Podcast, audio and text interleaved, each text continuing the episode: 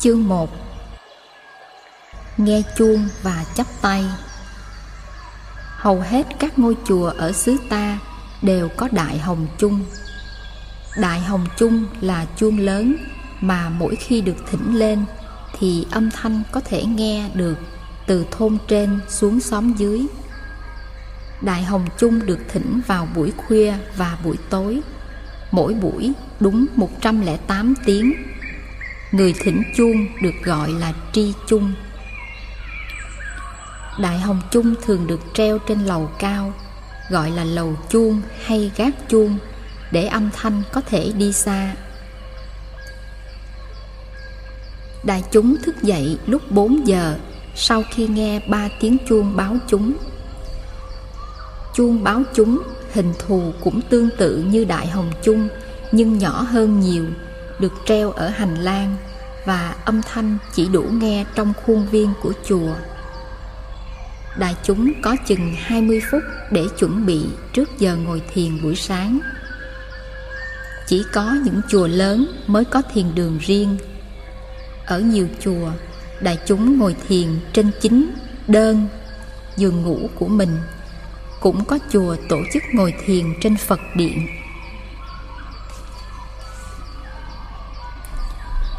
Vị tri chung, bắt ghế ngồi trước đại hồng chung. Vị này thở những hơi thở vừa nhẹ, vừa dài, và nhiếp hết tâm ý vào hơi thở. Không để cho tâm ý loạn động. Từ hành lang chánh điện, tiếng chuông báo chúng lại vọng lên. Lần này, ba hồi và ba tiếng. Vị tri chung lắng tai nghe và tiếp tục theo dõi hơi thở người đang thỉnh chuông báo chúng là vị hương đăng, phụ trách phật điện và thiền đường. Khi hồi chuông báo chúng thứ ba sắp chấm dứt, vị tri chung của chúng ta chắp tay làm lễ đại hồng chung, rồi nâng chiếc vồ trên hai tay và bắt đầu thức chuông. Vị này thỉnh bảy tiếng nhẹ trên mặt trăng của đại hồng chung. Tiếng thứ tư và tiếng thứ năm hơi gần nhau. Hồi chuông báo chúng thứ ba đã chấm dứt. Vị hương đăng nghe bảy tiếng chuông thức, biết là vị tri chung đã sẵn sàng, liền thỉnh tiếng chuông đầu trong ba tiếng chuông báo chúng chót. Để đáp lại, vị tri chung thỉnh một tiếng đại hồng chung. Tiếng này tròn đầy, lớn, mạnh, chứ không phải như bảy tiếng thức vị hương đăng thỉnh tiếng chuông báo chúng thứ hai. Vị tri chung đáp lại, bằng một tiếng đại hồng chung, vị hương đăng thỉnh tiếng chuông báo chúng cuối cùng. Sau khi nghe tiếng đại hồng chung thứ ba đáp lại, vị hương đăng mới gác dùi chuông lên, chắp tay nghiêng mình trước chuông báo chúng và đi vào phật điện vị tri chung đợi cho tiếng chuông thứ ba ngân hết, mới thỉnh tiếng chuông thứ tư. Phía dưới chuông có một sợi dây cột ngang quanh hai chân giá chuông. Sâu qua sợi dây là 108 cái thẻ. Thỉnh xong một tiếng chuông, Vị tri chung đẩy một cái thẻ từ bên phải qua bên trái. Khi cái thẻ cuối cùng đã được đẩy qua, Vị tri chung mới bắt đầu nhập chung Nhập chung tức là kết thúc buổi thỉnh chuông Để bắt đầu buổi công phu sáng Trong thời gian thỉnh chuông Vị tri chung theo dõi hơi thở và nhiếp phục tâm ý theo tiếng chuông. Trước khi thỉnh một tiếng chuông mới, vị này lại đọc bài kệ thỉnh chuông. Ba nghiệp lắng thanh tịnh, gửi lòng theo tiếng chuông, nguyện người nghe tỉnh thức, vượt thoát nẻo đau buồn. Nếu người thỉnh chuông gạn lọc ba nghiệp, thân ngữ và ý cho thanh tịnh để gửi lòng theo tiếng chuông thì người nghe chuông cũng đáp ứng lại bằng sự nhiếp tâm của mình giờ này đại chúng đang ngồi thiền mọi người nương theo tiếng chuông để nhiếp niệm và theo dõi hơi thở những vị có trách nhiệm đang nấu nước hay lo cháo sáng cho đại chúng cũng phải vừa làm vừa nhiếp niệm, nương theo tiếng chuông. Trong làng có những người đã dậy sớm, kẻ thì lo nấu cơm, kẻ thì lo gồng gánh đi chợ. Người thì chuẩn bị nông cụ để ăn sáng xong thì ra đồng. Nếu họ là những người phật tử biết thực tập, họ cũng theo dõi tiếng chuông và nhiếp niệm nghe tiếng chuông, họ ngừng mọi sự nói năng và suy nghĩ. Họ theo dõi hơi thở và nhiếp niệm theo tiếng chuông. Họ thầm đọc bài kệ nghe chuông. Lắng lòng nghe, lắng lòng nghe. Tiếng chuông huyền diệu đưa về nhất tâm. Sở dĩ đại hồng chung phải lớn và phải được treo cao là vì sự thực tập không phải chỉ được giới hạn trong chùa mà còn được thực hiện trong làng, trong xóm. Tiếng chuông thức tỉnh, vì vậy, là một yếu tố của nền văn minh tinh thần trong xã hội ta. Công dụng của tiếng chuông là thức tỉnh. Ta biết rằng động từ bút trong tiếng phạn có nghĩa là thức tỉnh. Buddha là người tỉnh thức. Ngày xưa dân việt gọi buddha là bụt cho đến thế kỷ thứ 14 đời Trần, dân ta vẫn gọi Buddha là Bụt. Trong các tác phẩm viết bằng chữ nôm, Cư Trần Lạc Đạo Phú, Đắc Phú Lâm Tuyền Thành Đạo Ca của vua Trần Nhân Tông và Vịnh Hoa Yên Tự Phú của Thiền sư Huyền Quang viết vào đầu thế kỷ thứ 14, chữ Bụt vẫn còn được dùng. Có lẽ ta chỉ bắt đầu gọi Buddha là Phật. Vào đời hậu Lê, sau khi các tác phẩm Phật giáo Việt Nam đã bị quân nhà Minh hoặc đốt hoặc chở về Kim Lăng trong thời gian ta bị nhà Minh đô hộ.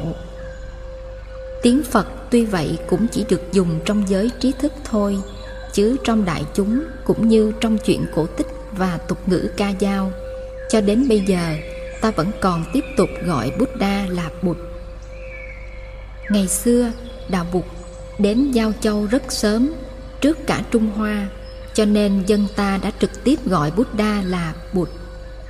Ngay từ đầu kỷ nguyên Tây Lịch, nếu Bụt là người tỉnh thức, thì tiếng chuông có thể được xem như tiếng gọi của Bụt. Nghe tiếng chuông, người họ Bụt phải có thái độ cung kính. Như khi nghe tiếng gọi của Bụt phải ngưng sự nói năng, phải ngưng sự suy nghĩ, phải tỉnh dậy trong giờ phút hiện tại, biết mình là ai, đang ở đâu, đang làm gì. Phải nuôi dưỡng giây phút tỉnh thức ấy bằng hơi thở, nghĩa là phải theo dõi hơi thở ra và hơi thở vào của mình. Nếu rủi ro mà ta rơi vào sự quên lãng thì tiếng chuông kế tiếp sẽ giúp ta thức dậy thực tập nghe chuông, tức là thực tập sự tỉnh thức. Có những người đã quá lờn với tiếng chuông và vì vậy nghe chuông vẫn giữ thái độ dửng dưng.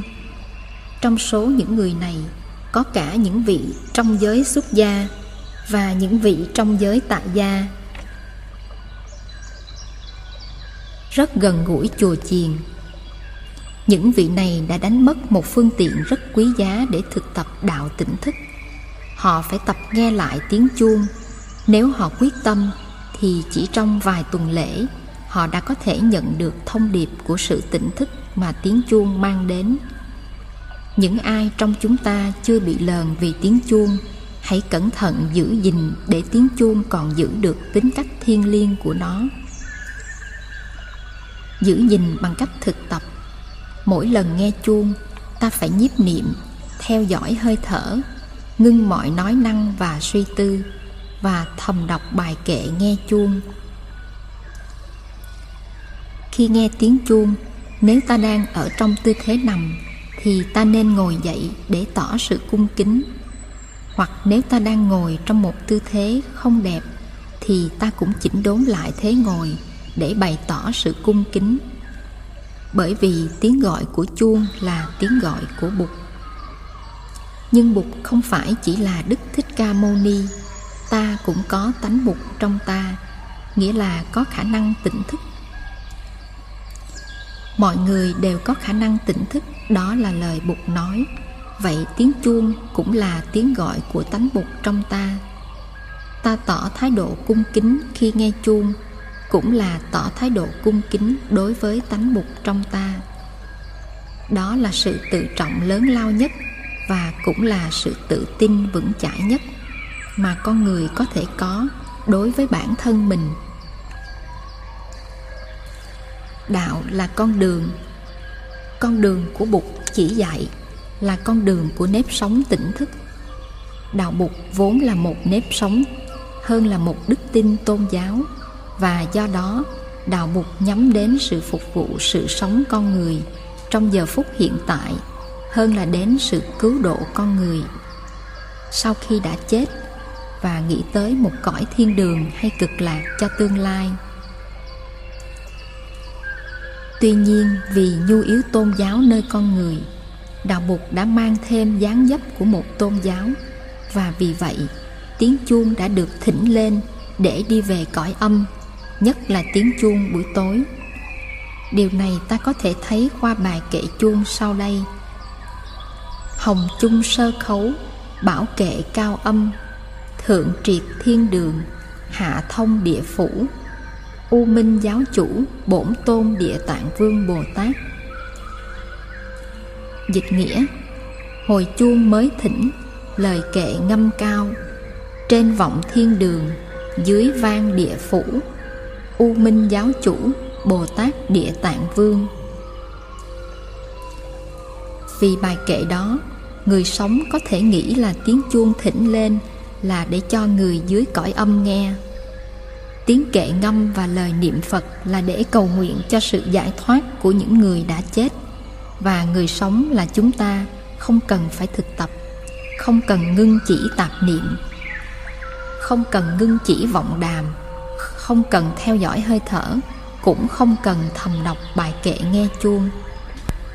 Có rất nhiều gia đình tuy gọi là theo đạo bụt mà không hề tập nếp sống tỉnh thức của đạo bụt. Họ chỉ biết cầu bụt những lúc họ lâm vào tình trạng nguy khốn và họ chỉ đến chùa những lúc cần làm lễ cầu siêu cho những người vừa mạng vong. Vì vậy cho nên đã có nhiều chùa tìm phương cách tự túc kinh tế ở công việc lo tang lễ, cúng dỗ và cất tro, giữ mộ cho người chết. Đạo bục từ chỗ lo cho sự giải thoát của người sống đã dần dần biến thành đạo lo cho sự giải thoát của người chết. Phương cách duy nhất để làm sống dậy đạo bục là thực tập đạo tỉnh thức trong đời sống hàng ngày và ta bắt đầu làm sống dậy tiếng chuông chùa. Dù tiếng chuông chùa vẫn còn mỗi ngày vang vọng. Hãy tập nghe tiếng chuông như nghe tiếng gọi của bụt trong các khóa tu mà tôi hướng dẫn trong mấy năm qua cho người âu châu và người bắc mỹ, các thiền sinh đều thực tập nghe chuông. Trong suốt khóa tu, mỗi nửa giờ lại có một tiếng chuông vị tri chung cũng biết theo dõi hơi thở, nhiếp niệm và thầm đọc bài kệ thỉnh chuông trước khi thỉnh một tiếng chuông. Chỉ một tiếng chuông thôi, tiếng chuông đó được gọi là chuông chánh niệm.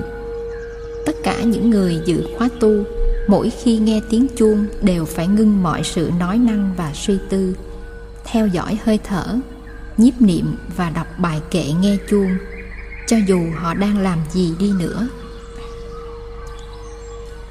Người đang giảng giải phật pháp cũng phải im lặng mà thực tập. Nếu vị tri chung là người có chánh niệm vững vàng, thì tất cả đại chúng đều được lợi lạc. Có khi chưa tới giờ thỉnh chuông chánh niệm mà thấy tinh thần chánh niệm của đại chúng hơi bị lung lay, thì vị ấy liền đi thỉnh chuông để thiết lập lại sự vững vàng của chánh niệm. Trong gia đình, bạn cũng có thể thực tập chánh niệm bằng tiếng chuông. Bạn có thể thỉnh về nhà một cái chuông thuộc loại gia trì. Nên chọn một chuông thật tốt. Phải thử xem âm thanh có trong lành, ấm áp và có đạo vị không, rồi hãy thỉnh chuông về nhà.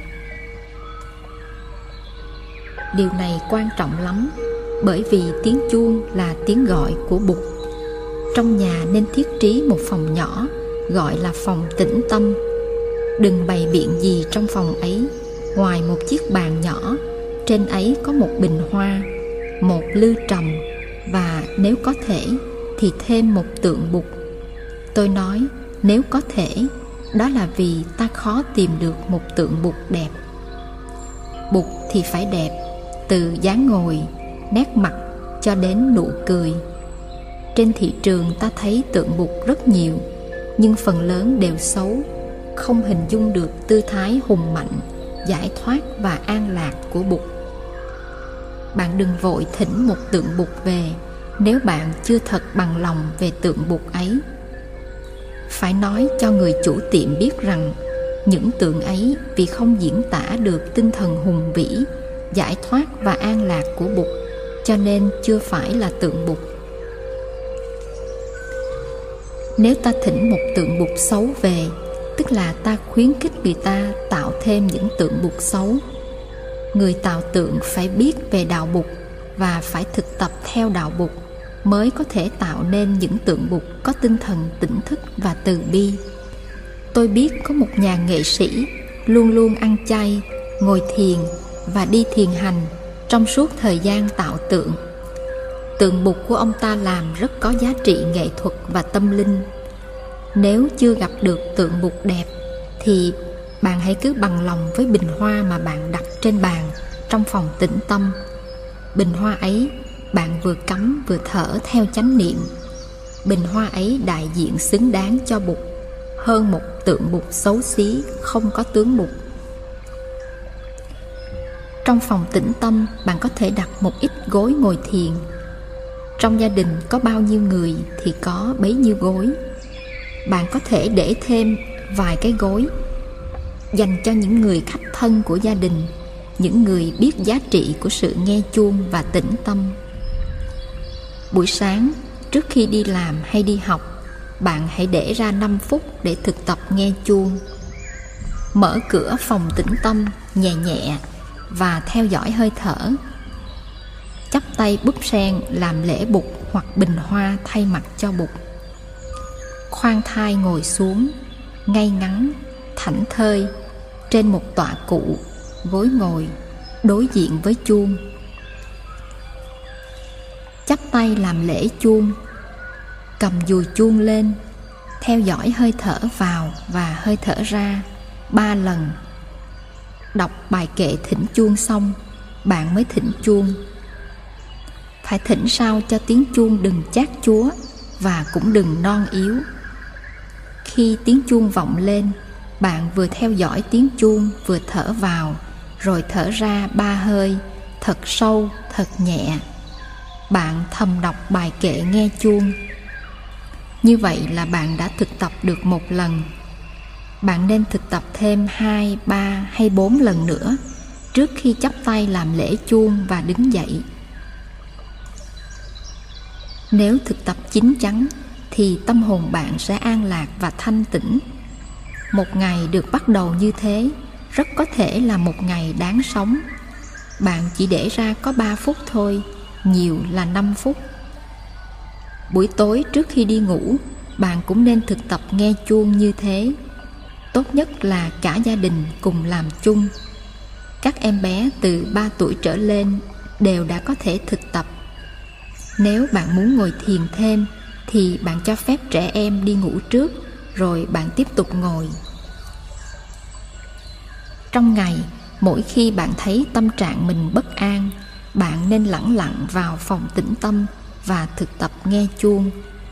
Những lúc thấy trong người bực bội, nóng giận, chán nản, bạn đừng nên nói năng gì hết với ai trong nhà nói năng trong những lúc đó có thể gây ra điều bất lợi cho hạnh phúc và an lạc. Bạn hãy một mình đi vào phòng tĩnh tâm để thực tập nghe chuông. Trong gia đình, mỗi khi nghe tiếng chuông vọng ra từ phòng tĩnh tâm, ai nấy cũng đều phải im lặng, ngừng suy tư, theo dõi tiếng chuông, theo dõi hơi thở và thầm đọc bài kệ nghe chuông có làm được như vậy mới xứng đáng là một gia đình sống theo tinh thần của bụt.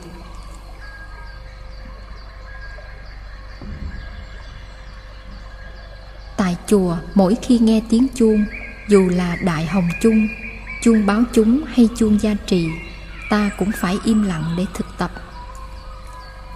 Giới xuất gia cũng vậy, mà giới tại gia cũng vậy. Ta hãy phục hồi lại uy thế tinh thần của tiếng chuông chùa nền văn hóa tâm linh của chúng ta sẽ được phục hồi từ tiếng chuông chùa năm ngoái, trong thời gian đi hướng dẫn các khóa tu tại bắc mỹ châu, tôi có lưu lại nhà của một gia đình học bục tại boulder một tiểu bang colorado gia đình này sau khi dự khóa tu về, đã dùng tiếng đàn của chiếc đồng hồ quả lắc trong phòng khách làm chuông chánh niệm. Cứ mỗi 15 phút thì đồng hồ đàn theo tiếng chuông nhà thờ Westminster. Khi tiếng chuông đồng hồ đàn, mọi người trong gia đình, kể cả hai em bé 6 và 7 tuổi đều im lặng theo dõi tiếng chuông, theo dõi hơi thở và thầm đọc bài kệ nghe chuông. Gia đình này là người Hoa Kỳ tài khóa thiền tập Le Sommet ở Canada. Có nhiều người học bục cho tôi biết là họ dùng tiếng đồng hồ đeo tay bíp bíp để làm chuông quán niệm. Đi trên đường, làm trong sở hoặc cào lá ngoài vườn mà nghe tiếng đồng hồ bíp bíp là họ ngưng nói năng, ngưng suy tư, theo dõi hơi thở và thầm đọc bài kệ nghe chuông. Tiếng bíp bíp tuy không hay bằng tiếng chuông nhưng cũng đủ tác dụng đưa họ về chánh niệm. Thực tập tiếng chuông thuần thục rồi, bạn có thể đi xa hơn nữa. Bất cứ một âm thanh nào cũng có thể là tiếng gọi của bụt, tiếng gọi của chân tâm bạn. Một tiếng chim hót, một tiếng vượn hú, một tiếng cười của trẻ thơ đều có thể giúp bạn tỉnh thức lại và vượt thoát thế giới của quên lãng và của đau buồn có hôm đang ngồi trong rừng, ngắm mặt trời lọc qua màu lá tháng tư. Tôi bỗng nghe tiếng chim gọi. Tôi liền nhiếp niệm, theo dõi hơi thở. Tôi đang theo dõi hơi thở, Thì con chim bay đến trên một cành cây phía trên đầu tôi Và hót líu lo. Tôi bật cười nhìn lên và nói, Đã nghe rồi mà. Làm như con chim là vị tri chung của tôi vậy bạn cũng có thể biến những âm thanh không được dễ chịu như tiếng trực thăng, tiếng trẻ em khóc, vân vân, thành tiếng chuông chánh niệm. Rồi sau đó, bạn có thể khởi chánh niệm khi nhìn thấy một lọn tuyết rơi, một bông hoa nở hay một tia nắng chiều. Tất cả các hình ảnh và âm thanh quanh ta đều biểu hiện pháp thân, đều là những sứ giả có thể đưa ta về chánh niệm. Ngày xưa, thiền sư Linh Vân nhìn thấy hoa đào nở mà chứng ngộ. Nhưng không phải chỉ có hoa đào mới giúp được người ta chứng ngộ. Bất cứ một âm thanh hay một hình ảnh nào cũng có thể giúp ta. Thiền sư Hương Nghiêm trong khi cuốc đất nghe tiếng một hạt sỏi văng vào thân tre mà chứng ngộ. Cả hai vị Linh Vân và Hương Nghiêm đều là học trò của thiền sư Quy Sơn nếu không biết thực tập chánh niệm hàng ngày, mỗi khi thấy lá rơi, hoa nở, thì làm sao đi đến kết quả ấy? Chúng ta quen nói thỉnh chuông mà không nói đánh chuông. Thỉnh là mời. Thỉnh chuông là mời chuông lên tiếng. Chuông giúp ta trở về chánh niệm. Chuông là người bạn giúp ta tỉnh thức. Chuông là một vị bồ tát bồ tát dịch từ chữ Bodhisattva có nghĩa là giúp cho kẻ khác tỉnh thức. Cho nên ta chắp tay làm lễ chuông trước khi thỉnh chuông. Thái độ cung kính ấy sau này ta sẽ có với tất cả mọi hiện tượng khác trong vũ trụ khi mà ta biết rằng từ trúc vàng, hoa tím cho đến hạt sỏi, tiếng chim đều là biểu hiện của pháp thân trong thiền viện hay trong các khóa tu, mỗi khi gặp nhau, ta phải chấp hai tay trước ngực thành một búp sen để chào nhau. Cử chỉ này cần được làm trong chánh niệm. Ta thấy rõ ta đang làm một búp sen để tặng người đối diện. Trong khi chấp tay, ta trở thành tỉnh thức và người được ta chào cũng trở nên tỉnh thức. Người này cũng phải chắp tay lại thành búp sen để đáp lễ tuyệt đối không nên chắp tay một cách máy móc. Chắp tay máy móc còn tệ hơn là không chắp tay. Gặp người khác ta phải dừng lại và phải chắp tay chào một cách cung kính, như ta chắp tay chào một vị bục vậy. Thấy thái độ cung kính và tỉnh thức của ta, người ấy cũng sẽ chắp tay lại và trong tâm người ấy cũng sẽ phát sinh niềm cung kính và sự tỉnh thức. Một cái chắp tay như thế có thể đem tính mục trở về nơi hai con người cùng một lúc. Khi chắp tay thành búp sen, ta thầm đọc bài kệ sau đây. Sen bút xin tặng người, một vị bục tương lai. Gặp một em bé, ta cũng phải chắp tay cung kính như gặp một người lớn. Nếu ta chào em bé như thế, em bé sẽ biến đổi một cách lạ kỳ và chính ta nếu ta thực tập cách chào này cho nghiêm chỉnh, ta cũng sẽ biến đổi. Ta không chào người vì bằng cấp, địa vị, trí thông minh hay nhan sắc của người ấy, mà vì người ấy là một người người ấy có khả năng tỉnh thức. Cái chào của ta có tính chất bình đẳng tuyệt đối. Chào được như thế, sau này ta sẽ có một cái nhìn rất lạ đối với mọi loài và mọi vật kể từ sỏi đá, cỏ, cây, côn trùng cho đến một đám mây bay. Mỗi khi ta được trao một vật gì như một tách trà, một trái lê hoặc một tờ giấy, ta cũng nên chắp tay lại một cách cung kính trước khi đón nhận. Cái chắp tay của ta cũng giống như tiếng chuông có thể tạo ra sự tỉnh thức nơi ta và nơi người đối diện. Thiền tập là như thế thắp sáng ý thức trong từng giây khắc của cuộc sống. Trong những khóa tu dành cho người âu mỹ, tôi luôn luôn cho thực tập rất nghiêm chỉnh việc nghe chuông và việc chắp tay. Thiền sinh nào cũng lấy làm lạ là tại sao chỉ cần thực tập hai điều ấy thôi, mà đã thấy tâm hồn thanh tịnh và an lạc nhiều rồi. Chúng ta đã có truyền thống nghe chuông và chắp tay gần hai ngàn năm nhưng chúng ta đã để cho sự thực tập trở thành máy móc. Chúng ta phải biết khám phá trở lại tiếng chuông và búp sen của chúng ta.